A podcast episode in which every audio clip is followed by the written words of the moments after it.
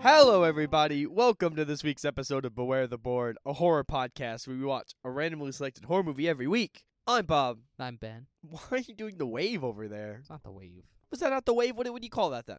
It's the hula. The hula. Okay. Ben This knows how is- to dance. This is the wave. 'cause oh. It's, it's two arms. Well, I'm not a fan of the ocean. I wouldn't know. Anyway, you're not even gonna like. cu- Not even a little chuckle. That was a funny joke, man. No, it wasn't, Bob. You're not oh funny. my god. You know, coming off of the back of um Cocaine Bear. That's that's pretty relevant actually. I don't know if you remember that. We recorded that a while ago. Uh, that whole episode is just me and Abby screaming and you going, "You're not funny. Shut up." And it's very entertaining. That's that's my life recording a podcast with you. Bob. No, it's not. Calm down. I'm funny sometimes. sure. Anyway, god damn you. Hi everybody. Welcome to the show. We're on the last episode of the season, Ben. Yeah. What is the only thing we have left to do? Uh, we have one movie in the haunted house section. Yeah, we do. Bob saved it. He Yeah, wanted we to end do. on it because he's been like they've been bangers. They've been so good. I think every movie in that section has gotten a five I think so. because you picked two awesome classic haunted house movies, and now you're gonna throw a curveball and pick some dog shit film, and we're gonna have an awful time, and I'm gonna be mad about it. what what are, what are your projections for this last film? Well, I kind of want it to also be black and white, Yeah, but it won't be. what It are won't your- be. What are your actual projections? I hope it's good, but it it might not be. I don't know. I don't know what because like look, those first two were honestly curveballs. I didn't expect them on the haunted house list. I was expecting something like Poltergeist or we could do Paranormal Activity. That's a haunted house. Don't look. At, we're not doing Paranormal Activity. Because I don't- No way, bro. You there's no way you saved that till now, and now I'm gonna cry. I'm scared of those movies. I don't know if Like, you know this. I wanted to end on a high note for the board. And you, oh God, I hate paranormal activity. do you really? I- I actually didn't know that. I don't hate it. It's not an interesting movie. Oh, I see. I see. I see. I know a lot of people really like it, but you know, whatever. Hate's a strong word. It's just not the greatest. Fair enough. I mean, there are plenty of films we've seen on the show that aren't the greatest. So so your guess is paranormal activity. Well, it's not my. I guess my guess. Well, I want Poltergeist. I'll leave it at that because I want to watch that movie. Don't wink at me. We're not bringing that back. You did that for one episode. And I thought I was gonna fucking kill you. It's not as bad as the hand puppets. The hand puppets were the end of me. I forgot about those. Yeah, I didn't because I hate him so much. Yeah, Ben. What is uh? What's our last movie for the season? Hey, before we do that, do you have any stories you want to tell? Maybe involving phallic objects? Oh, I thought you said you didn't want me to tell that on the podcast. No, you explained it kind of to me. and I, I said that was fine. I mean, is it? I don't know if it's really that funny. Oh, okay. I mean, I'll tell it now that we're talking about it. So, okay, so- worst case, we cut it. well, I, uh, no, I just 'cause want to hear the story 'cause you've refused to tell me for like six days. I forgot. For those of you that listen to the podcast regularly, you'll know that I follow Darcy from the last drive-in. Oh, I have a last drive-in thing. Completely forgot. Get to that after this. Uh, yeah, so th- it's it's semi-related. Anyway, you know, I follow Darcy from the last drive-in on Twitter. She's very funny. I like all the stuff that she tweets about. You know, different horror stuff. Also, Shutter retweets. Like she retweets Shutter stuff and Joe Bob stuff. So I think that stuff's interesting too. It's a good news source for Bob. it is a good news source for me when I can't really um look into news on my own because I'll get stuff boi- spoiled. Now, from what I've heard, there's there's one big issue with following Darcy on Twitter, isn't there? Yeah, so At least for someone who uses Twitter at work. at work, that's the problem. If I was in the pu- privacy of my own home, I really wouldn't care that much, but I'm not. I'm at work. She retweets like pictures of naked women or naked pictures of herself. She posts them on her Twitter. Not usually completely naked. Not just, usually like, completely, but topless. like topless and shit. You know what? That's fine. I don't really care that much.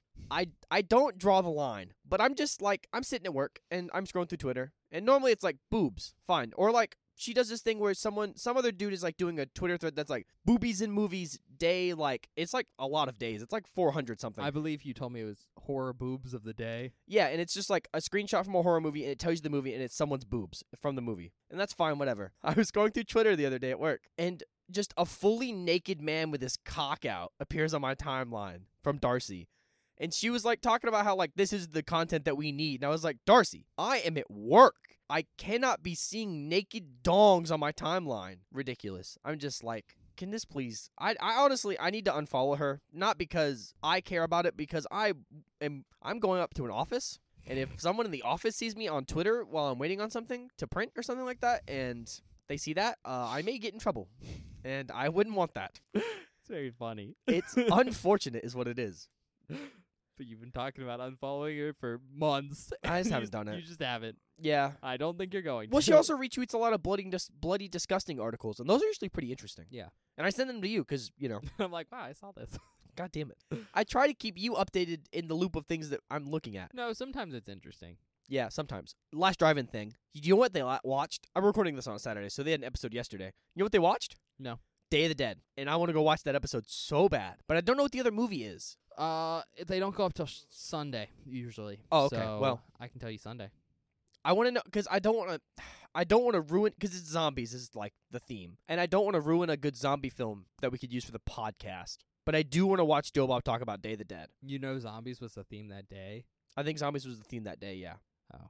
So the first movie is a zombie film, but I don't know what it was. Well, for future reference, if you're ever uh, curious, the the way they do it for like watching stuff after the fact Mm-hmm.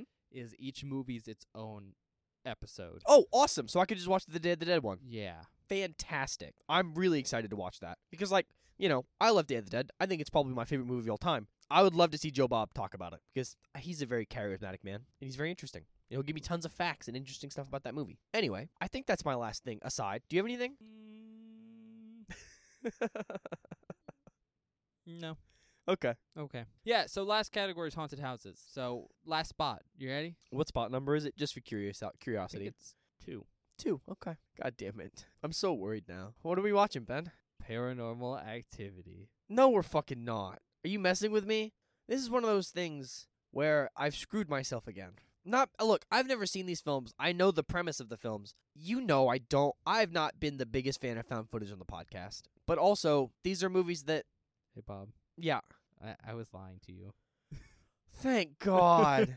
Thank God. Jesus Christ, you had me for a minute, man. well, you asked me, "Are you serious?" And I, well, you asked me, "You're you're joking," and I just kept nodding, and you're like, I wasn't looking at you. Yeah, I I was looking know. at the recording because it looked like it fucked up. I was looking past you at the I'm so happy you're li- you "I lied would to do me. that to myself. I would do that to myself." We have to cover them eventually. They're really I popular. mean, yeah, but like in the category where I have more freedom, yeah. I'm not gonna choose that. Thank God, man. You know, it'd be a good uh, haunted house movie, What? Poltergeist. Are we watching Poltergeist? No, Oh. Ah, what are we watching, Ben? Please stop. Just Okay. tell me. Well, I'm keeping up a category. I'm keeping up a trend here, which I just realized. We're fir- our first haunted house movie, right? Yeah. was The Haunting Uh huh. from 1963. Mm-hmm. Our second haunted house film was The House on Haunted Hill from 1959. We're going back further. Our last haunted house film is The Uninvited Oh. from 1944. Whoa. this is like that's World War Two. yep. Holy shit! That's the oldest film we've seen on the podcast. And if you uh, you haven't picked it out yet, I did pick a trend this uh, season for this category of black and white films. I'm So so happy. i hope you're happy with that decision I made. I am. I'm so happy. Everything in this category's been awesome. I'm such a fan of this old shit, man. I'm not sure how well they've been performing, but I've enjoyed watching them. I don't know. Uh, I will I also say, don't care.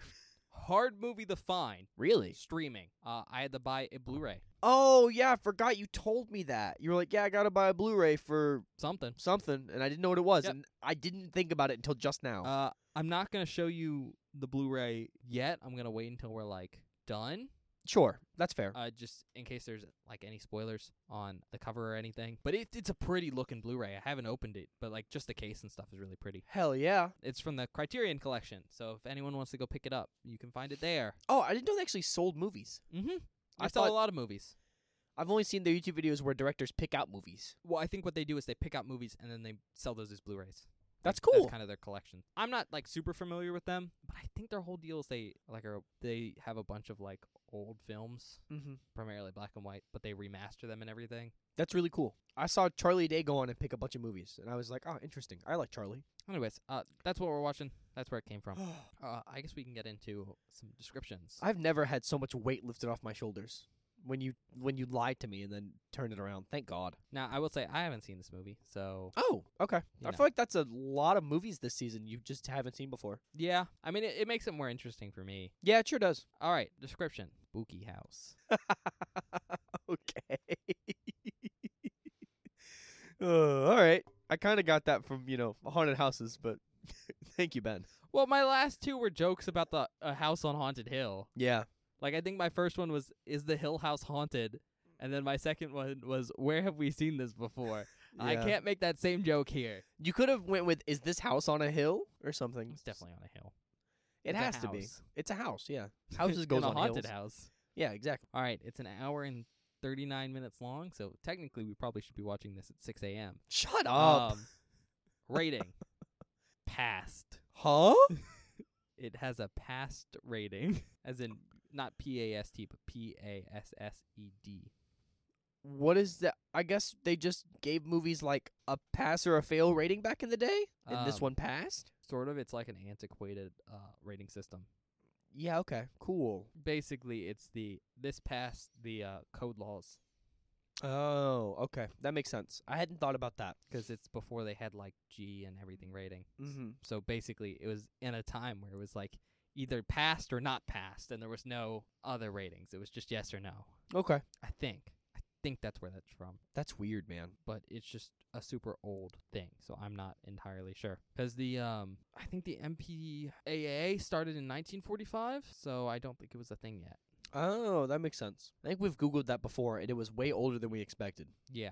All right, uh, we can get into it anyways. IMDb gave it a 7.2 out of 10. Oh, it's pretty good. Tomato meter, so critics, 95%, Jesus fucking Christ. and an audience score of 80%. That's really, really, really high. Yeah.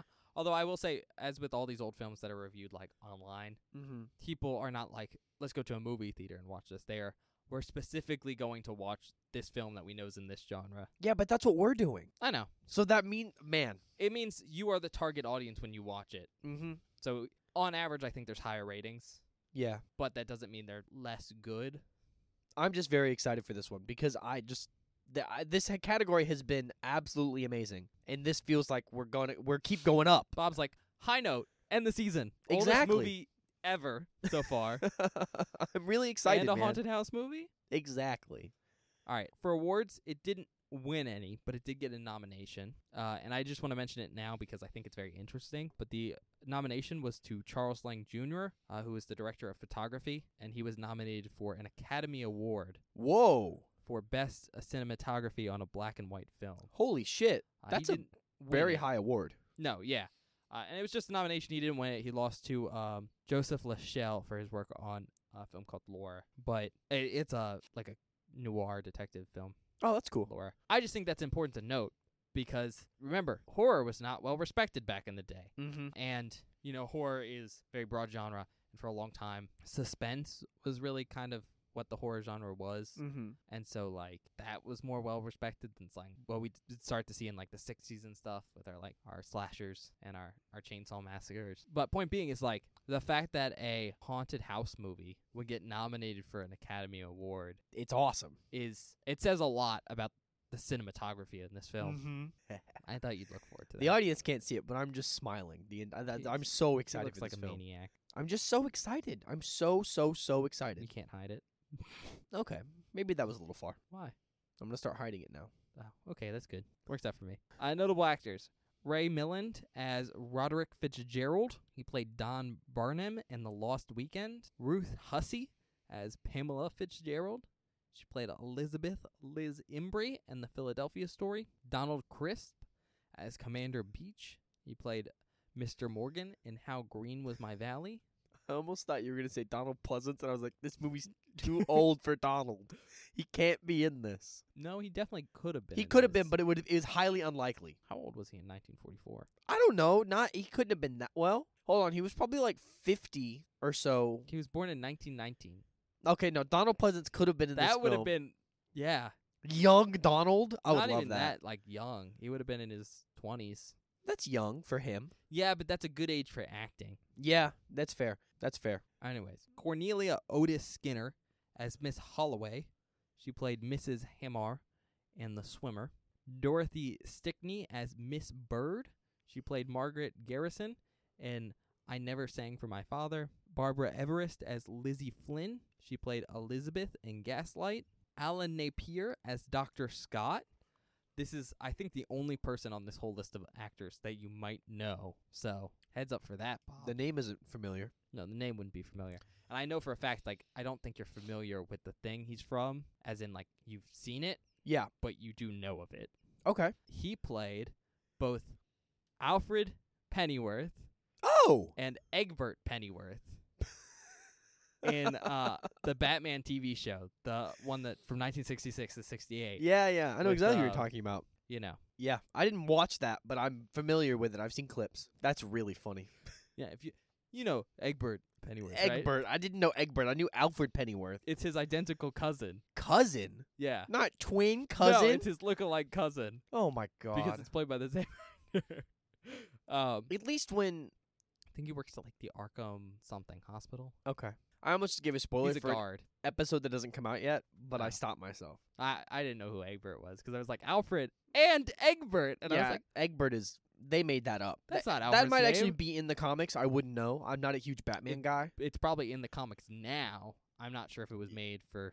Yeah, I'm not huge into Batman comics. It was so I probably wouldn't know. made for that show, I guess. I have no idea. Because Pennyworth is British, right? Mhm. That's a confirmed thing. He's British. so I'm it'd pretty be sure. weird for his cousin to work in Gotham. Yeah, unless.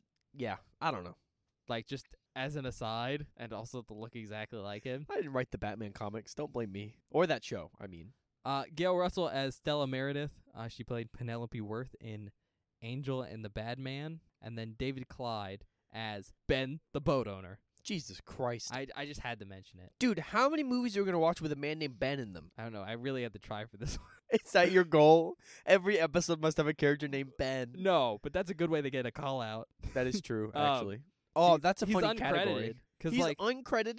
for these old films, you don't you don't look at the stuff like I do. There's a lot of like actors that are uncredited in them because they just didn't credit as much Hmm, as we do Okay. nowadays. In part because you still had to have like the credits at the beginning, and if you credited everyone that was in the film, Take too long. it would take too long. So you just note like the people in the important roles and not any of the side characters that would get a credit nowadays. Hmm, Okay. Because I mean, if you watch the credits for like modern movies, it might be like Yeah, it like lists everybody on They the credit- crew. everyone who had usually spoken lines for characters, generally the rule. Mm-hmm. And yeah, there's Just- just a lot of extra people. I think sometimes they do extras, but usually extras are uncredited, like background extras. Yeah. Anyways, he was also Nobby and Susie. I don't. I this movie's so old that I literally never heard of any of these people. That's fine. They're all dead. Not all of them. Some of them could be alive. Maybe. They're all dead. Some of them could be. al- It's possible. They're all dead. Benjamin, I'm trying to be a little less morbid on the podcast. It's not about being morbid or not, Bob. This film came out 79 years ago. Yeah. So That is a isn't like the average life expectancy in the states like 70 I don't know. or 60? I was thinking really it low might be like here. 63 or something. That's more than a lifetime. but some of these people could be kicking. No. Okay. I wasn't paying attention, but I'm I'm like I'm pretty sure all the people I just listed are. Oh, I'm sorry if you're not. That that feels bad. that's why I was saying but that they I, could I'm be. pretty sure you are, so I don't feel that bad. Director is Lewis Allen. He also like directed Another Time, Another Place. Uh, writers Dottie Smith, who this is kind of super interesting, also wrote not s- not a screenplay, but an actual book that you're familiar with. Haven't read the book. You've seen its adaptation. I, I hope. The Hundred and One Dalmatians. oh, whoa, that's actually really cool. I've seen that. Uh, Mhm. A rare movie that I've seen. I know. And then the other writer is Frank Partos, and then he also wrote The Snake Pit. Uh, country of origins United States. Not going to give you the tagline because Spoilers?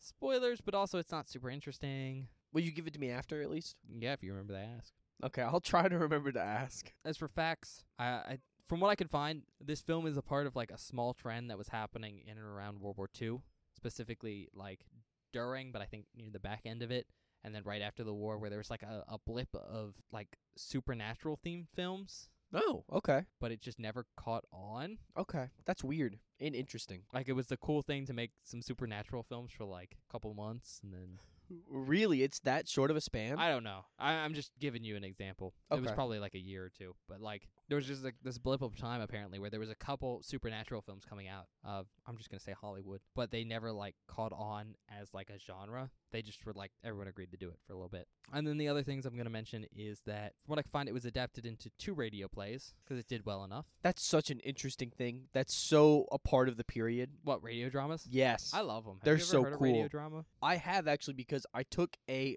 I took a communications and radio class. Hmm. And it was really cool.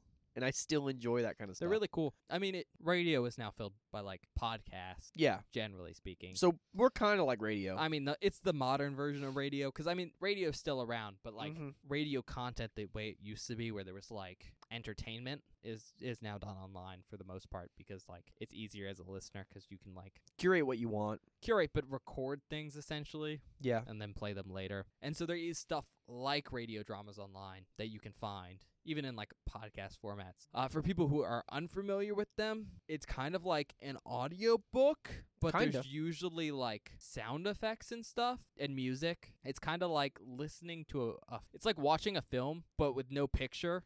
And then they have to explain some things that are happening. Mm-hmm. It's kind of its own special thing. It's it's really interesting. It's You've so never cool. listened to one. And then next up, this is based on a book Oh, okay. um, by Dorothy McArdle. Uh, and the novel's original name is Uneasy Freehold, but when it was published in the United States, it was retitled The Uninvited okay. So it has the same name to the American. Audience. Yeah. Okay, cool. Uh, and then uh, last thing, the 2009 film The Uninvited, That's where I've heard of this probably. Is- I knew the name. completely unrelated. Oh, motherfucker. I had heard this name before and I didn't know if it was from this or something else. It's probably that 2009 film. So I thought I should bring Probably. it up because I was like, there's another film called 2009. It is it is not a remake.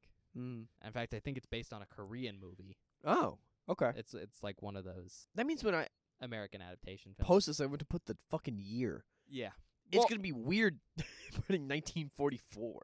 You don't have to put the year. You just get the right cover. Because the uninvited cover for the 2009 film looks very different than a 1944 poster. Well, no, I'm talking about for like, you know, the podcast. Mm. Because I don't want someone to click on this episode and go, oh, I love that movie from 2009. And we're talking about the movie from 1944. I guess, but you have to do that sometimes, anyways. Yeah, yeah, yeah. I usually do if I if it's like I need to make the distinction. But um, what I'm saying is like it's gonna be weird writing 1944 because I, honest to God, I didn't think we were gonna go back this far ever. Really? Like I don't know. This is so we're like this is far enough back that I'm just like super interested in what it's gonna be like because Oh, I, t- I, I'm like, oh, this is kind of far back, but we'll definitely go much farther. really? Oh yeah, Whoa. Okay. by like a lot.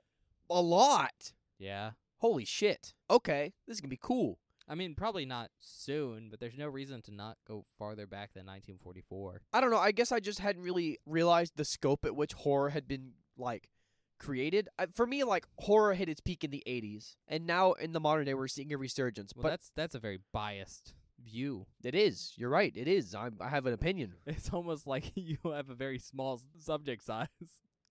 But we've watched like 60 plus movies on this show I know, but they've all been from like uh, in and around 1980. because So that's where that's- the good shit is. That's not true. that's where a lot of good shit is. Yeah, but I could also say that about other decades. That's completely fair. But what I'm saying is. What my what I'm putting out here You're is very, very biased. biased, but also I guess I just didn't realize how long people had been making horror movies. Yeah, I like mean, it never crossed my mind. So going back to 1944, I'm excited.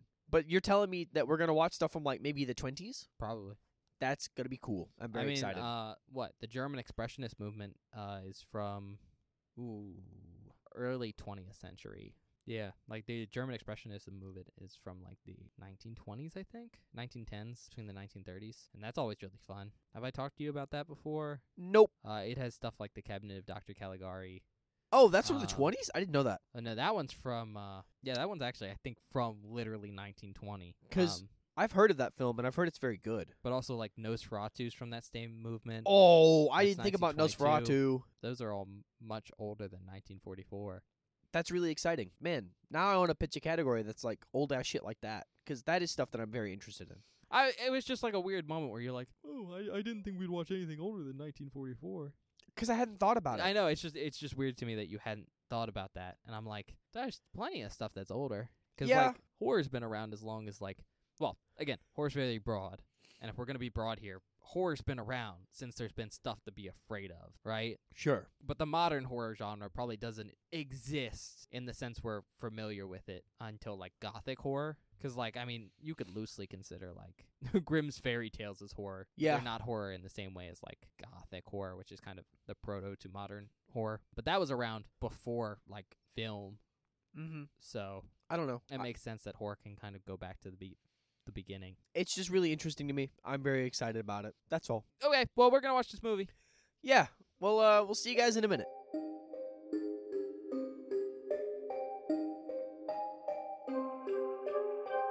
Hi, everybody. Welcome back. We just finished watching The Uninvited. You liked it, Bob? Yeah, it's good. I liked it. I I had a change of feelings about halfway through. Like, I, not change of feelings. I changed how I felt about the film halfway through, but not in a bad way. Oh, okay. It just like, but th- there was a shift for me. But it was overall, I had a good experience. That's good. I think before I get into the summary, I do need to make note of something. Okay. and that's the fact that we we review films on this podcast that aren't like traditionally super horrifying, Sure. but are like horror adjacent enough to be on this podcast. Yeah, like Frailty. Like that was a good Frailty. example. And um, this film definitely fits into that category.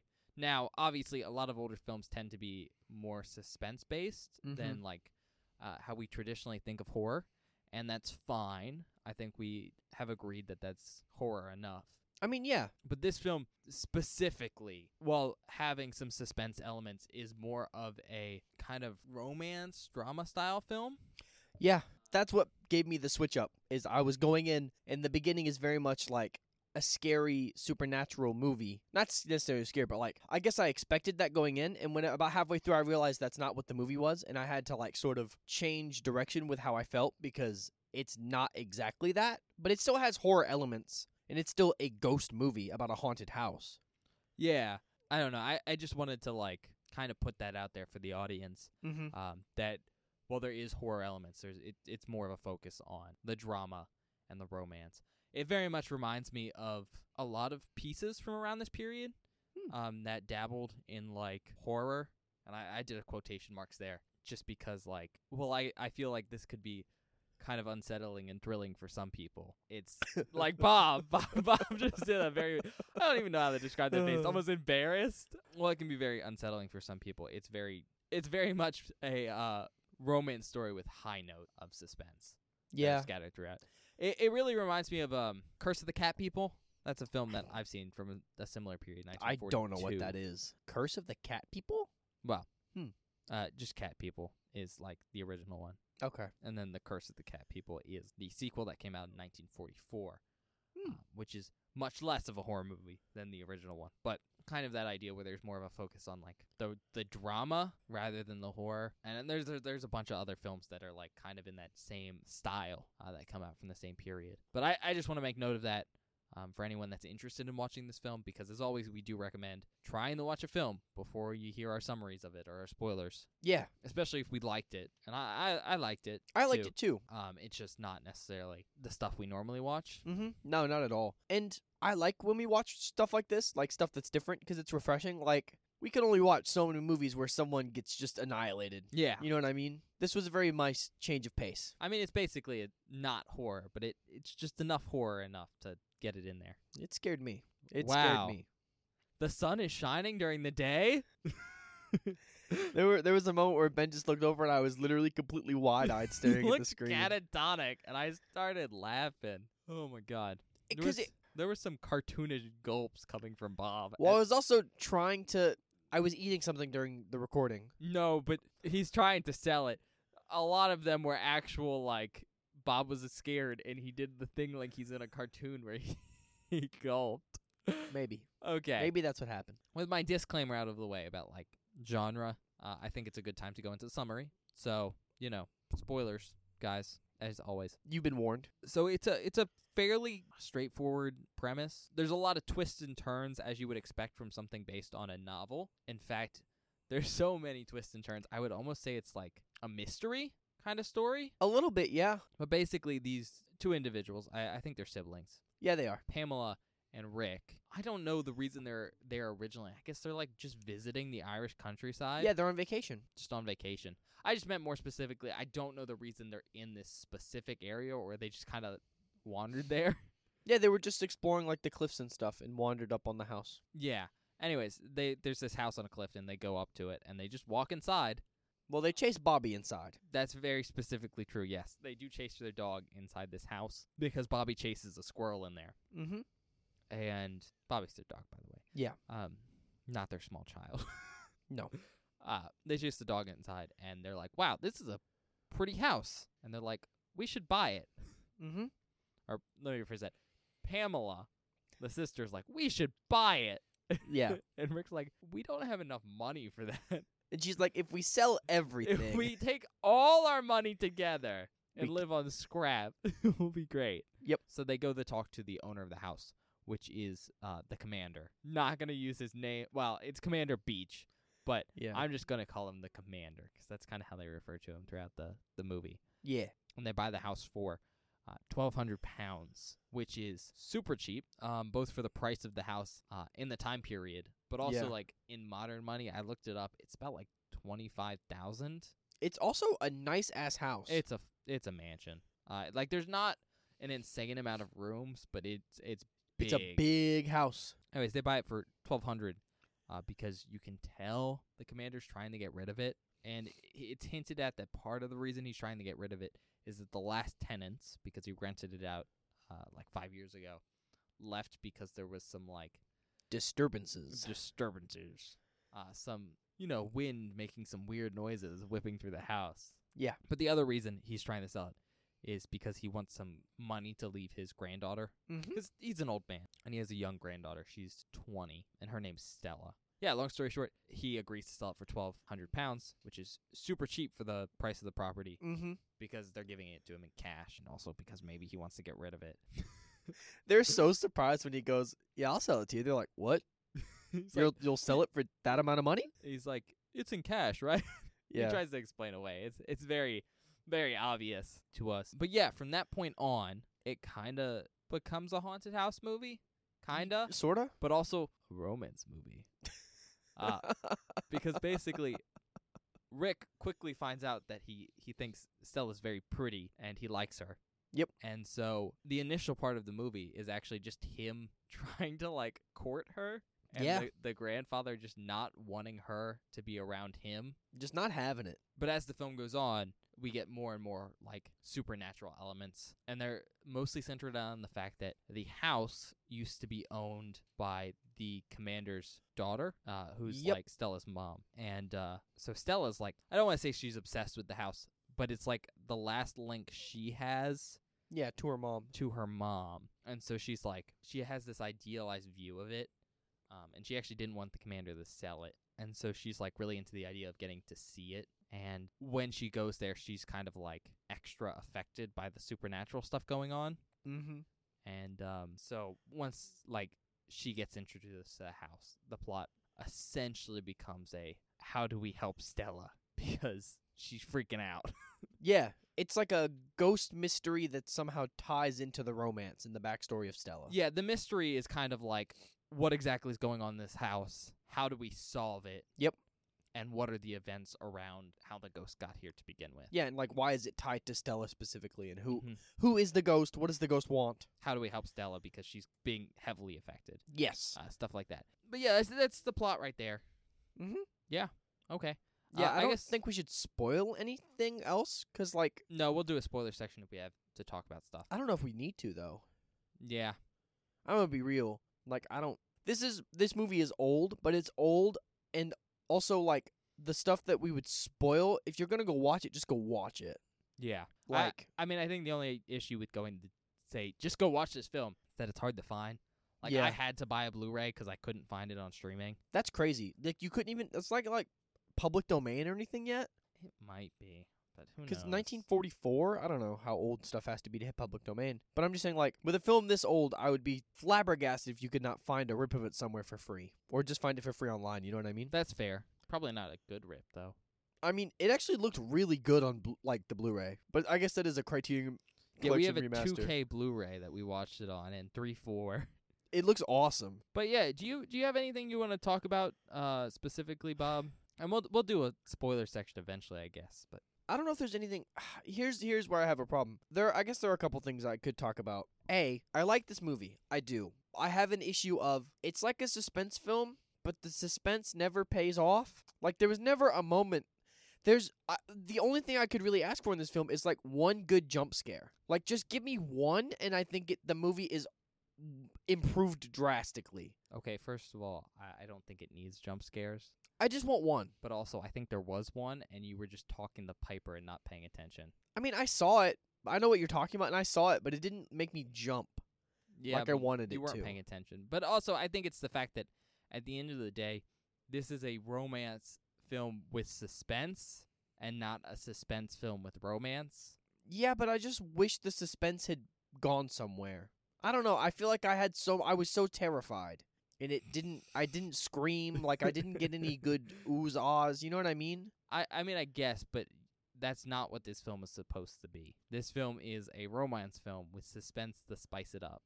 Uh, the supernatural elements are the the little bam. to yeah, add it. I guess that makes sense. I just, for my personal preference, I just would have wanted one. I think the thing I, I do want to bring up though uh, with this film that I think is super interesting is how blatantly supernatural it is. Yeah, I mean, we've watched three haunted house movies from like very, very early haunted house films. Not Mhm. like the earliest, but you know, around the 1940s, 1950s, and 1960s. A nice little range there. And, you know, two, the previous two we watched, uh, were both pretty ambivalent mm-hmm. about for sure. like supernatural elements, especially, The House on Haunted Hill. no, the haunting. Oh well, they both were though. No, but the house on Haunted Hill was not as ambivalent as the haunting, which the whole premise of that movie is whether or not there's supernatural elements, Bob. Yeah, That's like quite literally the premise of that entire film. yeah. Well, I didn't know which one you were talking about, to be honest. I thought you, I thought you'd know. well, because they're both super ambivalent. at the end no, of the day. but one of them s- specifically. That's the whole point.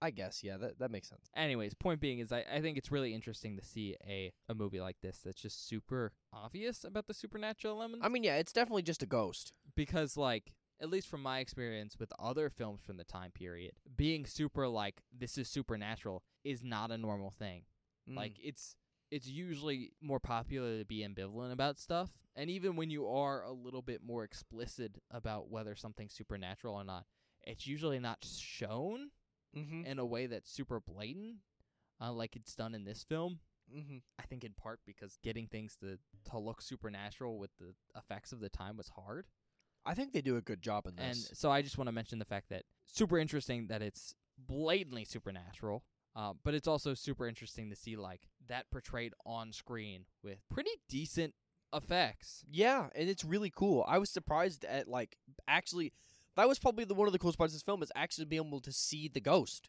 Yeah, there's a bunch of techniques used to like have blatant supernatural stuff in the movie, and you know I could figure most of them out, if not all of them. Like we do get to see the ghosts. Yeah, spoiler there, and I think they do that by s- superimposing footage of the person over top the actual footage of the movie. Mm-hmm. One of the first supernatural things we see, though, I'll talk about it right now because it's there's no cold open, but it's in the first like five ten minutes. Is we see someone put some flowers down Yeah. and they start to like wilt. Mm-hmm. You know how that was done, Bob? I actually don't. So I'm pretty sure what they did there is they got some flowers where the buds were still closed, Mm-hmm. and then they just filmed the flowers opening, and oh, then they put it in reverse. that's really cool. I didn't think about doing it like that. That's really really cool. 'Cause there's no color, they worry about like a rotting look. So Yeah. You just had to show 'em closing. But yeah, lots of stuff like that where they, they really did show stuff on screen, Mm-hmm. um, and they just had to work around doing that, and it's it's all very impressive. Aside from that, I think the only other thing I want to talk about is that the film's pretty fun. Um, Yeah. Surprisingly funny. yeah, Rick really carries it all. Rick is Uh, really good. So is Doctor Scott. and Doctor Scott. I mean, Doctor Scott, Rick, and Pamela are all really really great. And I, I just mention Rick just because like he's probably the main character. for the Yeah. most part because mostly. like the romance is between him and Stella and he's by far the audience surrogate but he's also I think the funniest character just because he's like the most happy-go-lucky person ever Yeah. and he's just very animated uh, there was a couple scenes in the film where he gets really freaked out and I'm like it's just Bob there's a really really good scene where he just like gets real wide eyed and freaked out by something and just runs and it's so fucking funny. Yeah. do you have anything specific you want to talk about here Well, we talked about the ghost effects and Yeah. I I thought they were really cool. I was surprised by them to be honest. I didn't expect to see anything like that in this film. There's some cool like well, actually we so we've talked about it on every other black and white movie. They do a really really good job with shadows in this film. yes They do a really good job because because this film is so old and this house is out in the countryside, it's entirely lit by candles. they don't have electricity They have electricity or a phone. or phone, and they do a really good job at using like the candles to cast really good shadows that are really stark Yeah, and look nice. I do think it's important to mention though that unlike The Haunting or The House on Haunted Hill, that I think specifically like plays with its set and like lighting and shadow. I Mhm. don't think this film was doing it specifically. yeah, Rather, I think they just had lower light settings and then used like actual like flames and stuff to light up the Mhm. settings, like the area more, and doing the filming that way just caused natural shadows. Uh, point being is that while all the shadow and lighting's really great, it's great because it's realistic for this house mm-hmm. and not for like stylistic reasons. I just think it looks really nice. It adds a lot of I don't want to say like Ambience. ambiance, but like trickery because like their shadows move with the flames, they dance with the flames. There's a lot of really really cool stuff like that. Real, I just really like the use of shadow in black and white films because it's black and white. It just makes the contrast really high. It pops out a lot. It pops. It's really nice. Honestly, one of the other cool parts of this movie and something uh, we haven't really seen a lot of, I guess. I'm trying to think of other films where it does it, but like animals, like Bobby and the cat Whiskey are actually used as like ghost detectors, kind of. Classic like folktale stuff. yeah, and it's it's pretty cool. And like honestly, the dog is well trained, and so is the cat. Yeah. cool cat, cool dog. I'm trying to think if there's anything else I really want to talk about. Actually, I don't know if this is a spoiler, so I don't want to talk about it if you don't want to. Yeah, I'll I'll leave it out just in case. Okay. Do you have anything else? 'Cause I, I have something I want to talk about, but it, I think it's a good ending point. No, I don't have anything else that I'm really Okay. Like overall, I like this film, right? Yeah, same. I, I think it was overall it's pretty good. Uh, you have to know that it's like a drama piece and like an investigative mystery, and then like the supernatural stuff is thrown in there to like spice up both those things. mm-hmm. But it, it's really a investigative romance piece, and I think it's it's really carried by a couple of the characters, like we said, Dr. Scott, Rick, and Pamela, and it's shot well. Again, it was nominated for cinematography. And it deserves it. Lots of pretty Oh, yeah. ocean scenes. But I do have one major issues with it Mm-hmm. and that is the acting of one of the characters or the actors, specifically Stella. Oh, okay. Yeah. I didn't know when this was coming up. What? I said I didn't know if this was gonna come up or not. I think it's important to mention. Yeah.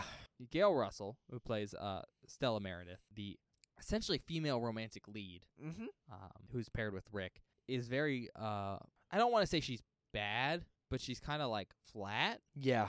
in her del- line deliveries, and it's just not great. And so it it makes a lot of the film not as great as it should have been. Yeah, and I don't even know if it's that she's flat. I just think that it sticks out when you look at someone like Rick, who is so animated and nuanced, and compare it to what she's doing. You know what I mean? Like it's not bad per se, but when you when you're seeing it right next to something that is so good, it's a very very stark contrast. No, I she she wasn't great, and it, it's just one of those hard things because when she's playing such an important character, especially one who's supposed to be very emotive, uh, it can it can make some scenes I think less impactful. I think this is most notable at the beginning of the film where it's leaning really heavy into like the budding romance stuff because she's having these scenes where she's doing a back and forth with uh, Rick, and you can really tell that Ray Milland, you know, Rick's actor, is having to pull everything by himself. Yeah. And I did get some behind the scenes stuff from that that I was able to find Oh, really? about that, and uh, basically everyone was like, "Yeah, Russell's um not the greatest actor." Um, oh, I even found somewhere that said like her line delivery for her like initial read for the part wasn't great, and I think a lot of the reason she was chosen uh, for this role is because she was younger and pretty. mm. Ki- She had the looks, but not necessarily the acting chops. But apparently, it- it just it wasn't a great experience uh, filming with her on set. Apparently, she would uh like cry on set a lot. Um, that's sad. just for different reasons. Um, Just differing reasons. yeah. Uh, Oh, one of Lord. the quotes I have is from the director, and um, not from the director. I think it's uh, very specifically from Brackett. Anyways, apparently at one point Russell was crying because Alan had made her wear a hat for a scene, and she just didn't want to wear. Lots of Rid- stuff like ridiculous. that. And I, I think it's also because she was nervous and she was like she would flub her lines a lot. Mm. Apparently, uh, she could only do about like five or six lines before bursting into tears What the kind fuck? of stuff. and you know, if this isn't a good sign, apparently she started drinking. She'd never done it before, but she started drinking on set to like help cope with all the assumedly stress at the suggestion of like her makeup artist. Wow. yeah. Holy crap. Um, I think on a on a positive note, apparently, uh, Milland, the guy who plays uh Rick, Mm-hmm. would be super nice about it and would like take her aside and help her practice her lines. Oh, so that she is could get really 'em down. nice. That is really really nice. But yeah, I mean, I think that was, I think that's worth mentioning 'cause like it stands out, man. You know. Yeah, it does. I just oh, it's rough because a lot of the scenes that are impactful are just her or, her, and someone else. Yeah. and it's like they cannot drag you through this scene, lady. You gotta give them something. Yeah, and she's not she's not giving what this character needs to be giving out, and it, it really Yeah. does impact the film a good amount. Like it, her performance is what could have made this film, and because it's not all there, the film's good because all the building blocks are there Mm-hmm. and all the building blocks are solid. Um, but they didn't build a beautiful house on this solid foundation. Uh, I I just wanted to mention that before we moved on. Yeah. I guess on that note, did you did we want to talk about the ending at all, or do you just kind of want to leave it? I was gonna leave it because honestly, I don't know if I don't know if the spoiling the ending has any impact because of how you get there. Right? I feel like a lot of this film is the mystery of what's going on and the journey of getting there eventually. Yeah, I mean, and that's fair. Uh, I think the only thing that we talk about in the ending is kind of like the mystery, because, like we said, it's Mhm. an investigative movie. They're trying to figure out like who, wh- if there's a spirit here, which we've talked about. There is a spirit, by the way, guys. But like, how did the spirit get there? Why is the spirit still haunting here? What does it want? What does it want? All that stuff, and you know, as you would expect in a film like that, we do get our answers at the end. Yep. And I we really don't need to talk about them. I, I N- mean, I think no. it was a good. Ending. It's good. Yeah, it's it's Good fine. mystery. I, I liked it. Um, and it's one of those nice mysteries where you can see it coming yeah. because they give you clues for it, There's tons of hints. which is always that's that's the difference between a good mystery and a bad mystery. When you can figure it out, Mhm. good mystery. When it's like surprise from nowhere, bad mystery. Yeah. I guess before we uh go on to recommendations then, I just wanted to put in a little bit of a note because we haven't talked about it a lot here. Um, but Pamela and Dr. Scott are great. No, they're really good. There are, you know, secondary couple. Mm-hmm. Yeah. by the end of the film, but they're really good. I just want to mention them 'cause they they don't they don't get as much screen time No, they don't. as Rick and Stella, Mm-hmm. but I feel like their screen time with each other is better because they have better chemistry because They do. better acting. also Dr. Scott is like Rick is like super happy go lucky and Dr. Scott is very much a man of uh science But and also he's- no bullshit. but he's very funny. but he's very funny about the no bullshit part. It, really makes me want to go watch um Batman now Yeah, he's so I can go see more of uh Alan Napier. he's a very funny man. All right. Uh, so on that note, I guess we can do recommendations. Oh, okay. I guess I'll talk about my recommendation cuz it's kind of important to me at least. Okay. If you're interested in like an investigative sort of ghost mystery movie, this is pretty good. Ghost mystery. I don't know how else to put it. All right, On fair God. enough. it's it's nice for that. It has some good twists and turns. There's some good ghost stuff t- it, that uh, like interacts with the mystery. It's very fun. If you want uh, an okay romance film, I don't. I have not seen a lot of romance films, but this one is at least interesting, and I think the romance is heightened by all the extra ghost stuff and all the paranormal stuff and all of the investigative mystery stuff. It's very fun and interesting. If you want a good black and white film, I think this movie does a good job with black and white. Sometimes black and white can be a hindrance to films and sometimes it doesn't need to be in black and white. This movie benefits from being black and white. It makes it more ambient and like it really helps like get the good feel of a haunted house, I guess, if that makes sense. Fair enough. Cool house, by the way. We haven't cool mentioned that. house. Cool house. Yeah. Mm-hmm. Uh, it's not as gothic as the ones we've seen because it I think it might be a real house. yeah. Um, but it, it's definitely cool. It's unique. This is what I wanted to talk about before we came to recommendations. If you I guess this is an an anti recommendation. I don't know how else to put this. Uh, if you don't like slow movies, I don't recommend it. I think it's slow. Not poorly paced, but it feels long because they spend a lot of time going back and forth on the mystery stuff. And it's just sort of like It makes sense why they go back and forth. it makes sense why they go back and forth, but I, I at one point in the movie I was like, this I feel like this could have been over by now. But not in a bad way, because like it pays off by the end of the film, but it just drags a little bit, and that's the only really bad thing about it for me. Fair enough. I think those are my recommendations, yeah.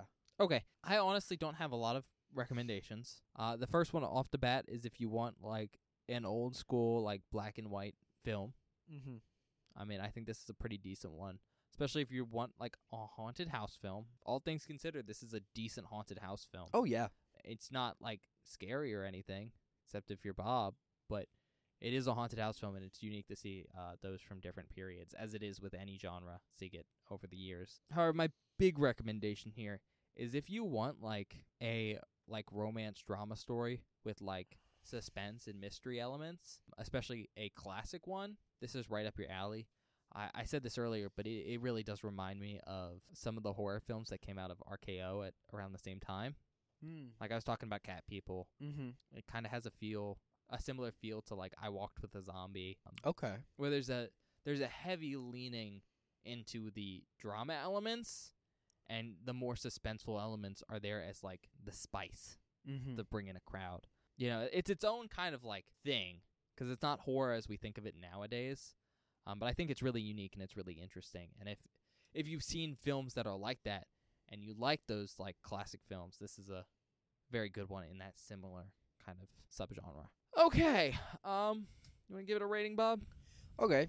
I think I'm sitting on a solid. I think I'm sitting on a solid four. I like this film. It's quite good. I just, and maybe it's because I had the wrong idea coming in, but I, it it is suspenseful. And like I said earlier, I just don't think the suspense goes anywhere or pays off.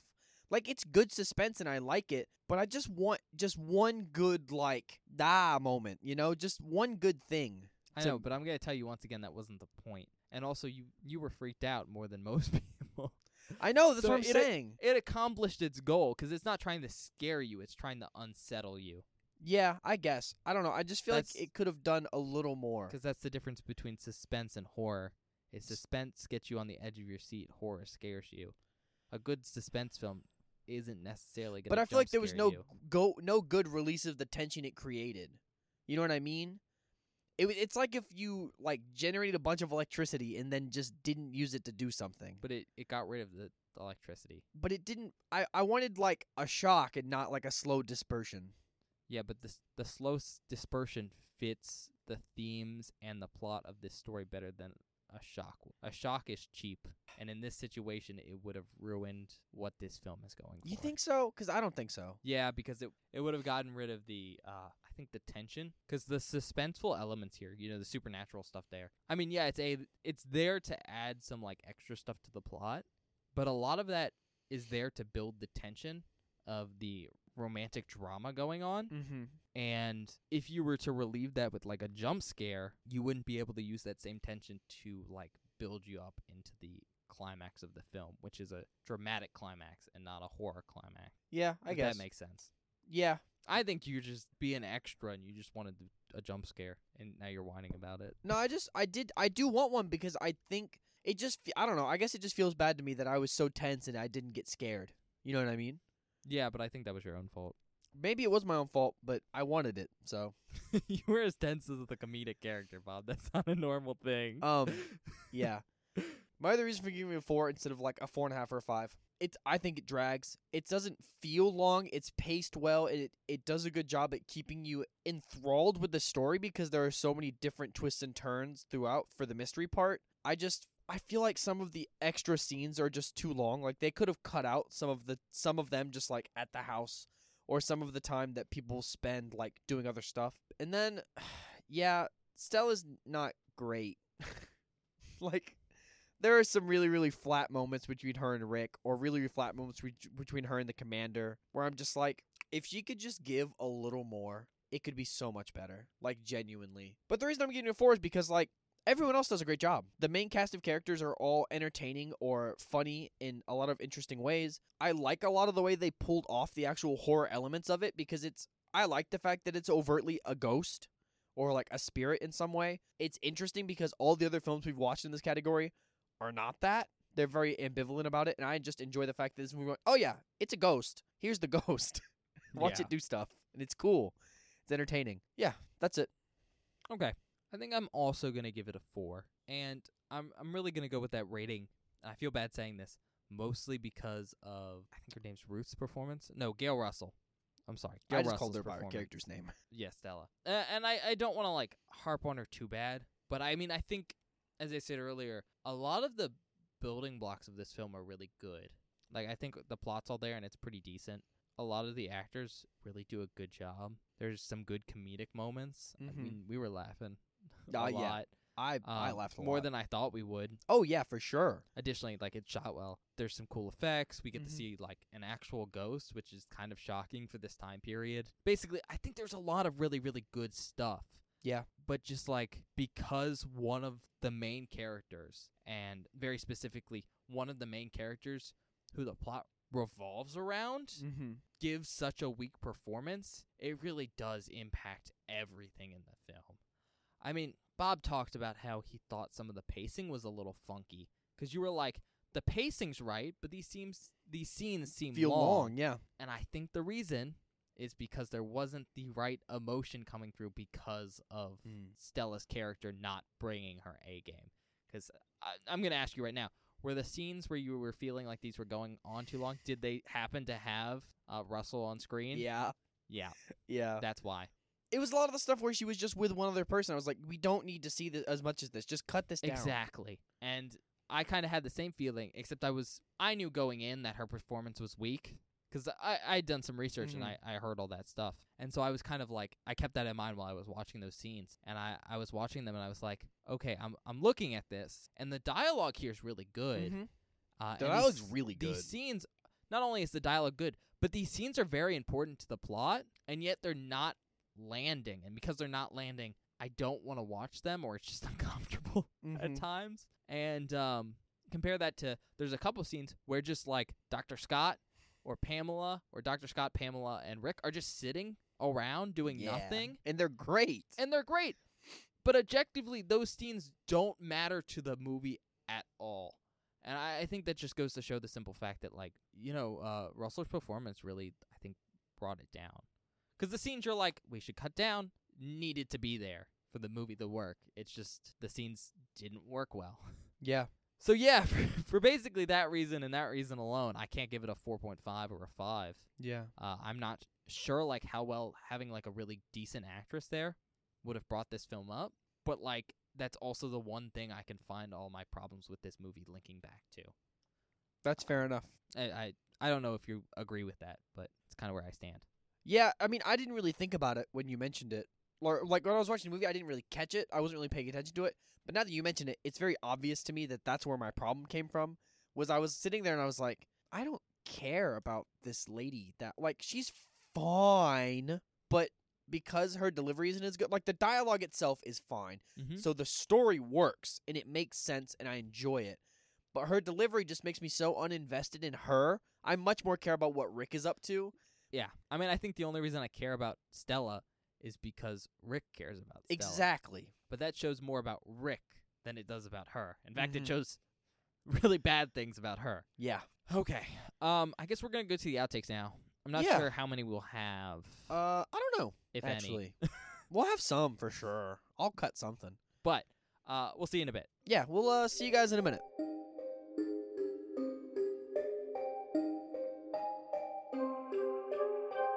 Hello, everybody. Welcome to the outtake section for this episode of Beware the Board. I hope you're enjoying our review of The Uninvited so far. I really like this film. I think it was an amazing way to end the season, and also just a really fun haunted house movie. But if you do know any spoilers from this outtake section, please skip to an hour and 2 minutes and 57 seconds immediately. This next clip is Ben making another It's Always Sunny in Philadelphia reference on the podcast. Dog. Oh, I hope this dog doesn't die. You know what that looks like? you know what dog that is? No, It's Poppins. that dog does look like Poppins. we gotta stop referencing that show. on this podcast. fine. It's true. He is immortal. That's a cool looking house. This next clip is us being surprised by the type of music they use in this film. Not how I expected this movie to start. A squirrel chase scene. No. Uh, you know what's so interesting about this? What? Listen to the music for the chase scene. It was kind of like classic piano and not like ragtime. Yeah. Which is very different because most chase scenes use that like kind of ragtimey music. You like that Benny Hill? Mm-hmm. Yeah. This next clip is me being way too scared for a movie that really wasn't that scary. Are you okay, Bob? No. I turned over and you were just like, Did you just gulp? Yeah, man. These old black and white movies get me. This next clip exemplifies the difference between Benjamin and I. it looks like he's gonna shit himself. I'm gonna shit myself. I was gonna say, Rick looks like you. if I woke up in the middle of the night and someone was just sobbing in my house and the noise was coming from nowhere, I'd shit a brick. You know what I do? What? I go, huh, that's weird. go back to sleep. You're fucking crazy. I do that sometimes. What?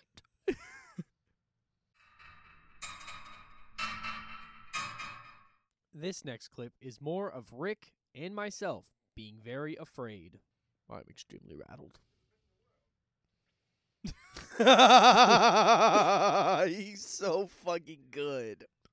Bob, I don't think I've ever seen a character in a, a movie that has exemplified you so much. Fuck that. Fuck that. Nope. Yep. Rick knows what's up. Me too, man. Holy shit. This next clip is me hitting my breaking point. You gotta stop. They gotta stop. I can't handle this. You've been so stressed. this movie is freaking me out. This next clip is me reacting to some of the really cool ghost effects in this film. Oh. Now that it's more defined, that's fucking cool. Like, it's cool before, but, like, it's cool now that it's more defined because we know who it is.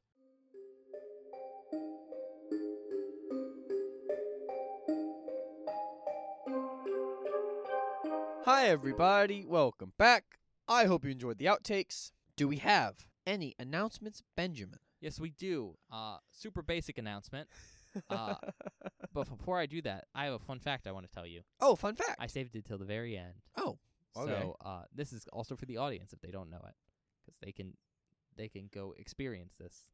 sure. In this film, there's like a song that plays a lot, and in fact, Rick uh, wrote it for Stella, Yeah, he Because plays it on he's the piano. a romantic guy. Uh, that song is called Stella by Starlight. It's a serenade, and after this film, it actually became a really popular jazz song.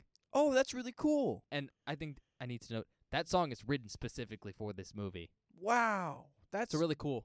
And it was sung by people like Frank Sinatra, Charlie Parker, and Miles Davis. So even if you're not going to go watch this film, because, like, you know, it's an hour and 40 minutes long, I know not everyone has the time for that. You know what you could do right now?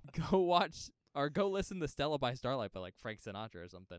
Oh, that's actually really cool. I didn't know that. You know, god damn it, I thought that song sounded familiar. Have you heard it before? Yes. he was playing on the piano. I went, "Ooh, the song. What is this? That's why. Yeah, Yeah. it's from this movie. wow. Okay, that's That's but really cool. became popular, uh, which is not something you hear about a lot. It's not very common. All right. Anyways, announcements. The basic one is we have episodes every Friday. So, you know, next Friday, there's an episode. Go listen to it. It's the wrap up for this season. 'Cause you know, this was the last movie of the season. So go watch that. I know it's not our usual content, and so it's probably not as interesting. Um, It's but interesting for me. I mean, it's interesting for Bob at the very least. But we talk about like our thoughts on this season, but more importantly, we are going to tell you what the categories are for next season. and I know you can just wait two weeks to figure out what they are, but if you want to know in advance, And also, we'll Um, discuss like our thoughts on what the new categories are and stuff like that. yeah, and we'll actually like define the Mhm. categories. Sometimes there are rules. Yeah, like when Bob gave me Shut up. Lovecraft and Cosmic Horror, two synonyms for the same thing in the same season. Yeah. All right. Aside from that, usual spiel. You can find us wherever you get your podcasts, uh, Spotify, Apple Podcasts, other places, wherever you're listening to right now. Uh, we're also on YouTube, which is a great place to show us some love because we can see that very easily. Uh, we can see your, you know, your subscriptions, your likes, stuff like that. It's also one of the two places you can communicate with us at. You can do that in the comment section of a YouTube video or on Twitter. You know, you can start moaning the Bob in the night.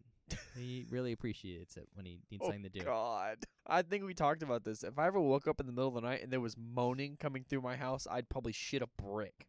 Well, I think you mean wailing. Well, yeah, wailing. you could wake up the moaning.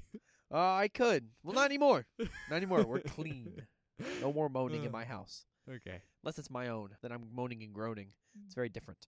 Like Ben said, check us out on Twitter at Beware the Board. It's where I post updates about the show, information about the show, anything you want to know about the show goes on our Twitter. On Mondays, I post a spoiler post for that Friday's episode, which is basically a hidden movie cover that you can reveal to see it. So that you can watch the movie before we do. So when you listen to the episode, you don't get any spoilers. Super useful for people that want to go into these already seeing the movie and without having to worry about us spoiling things for them. And then on Fridays or whatever day an episode goes live, I post a link to the episode on our Twitter with maybe an associated meme if Ben has prepared one. So if you ever miss an upload, miss an episode or miss an upload or wonder when something went live, there's always a link on our Twitter. Last thing, we're on TikTok and on YouTube Shorts. We're doing short form content now. I'm cutting old outtakes from old episodes. I'm cutting new content from old episodes, rescrubbing old footage. Basically, if you're into short form content and you like the show, check us out on TikTok at Beware the Board and on YouTube Shorts. I think that's it, Ben. Okay. See you uh, next Friday Yeah, we'll uh we'll see you next time. or next next season, whichever Yeah, one you're next tuning in season. for. Holy shit.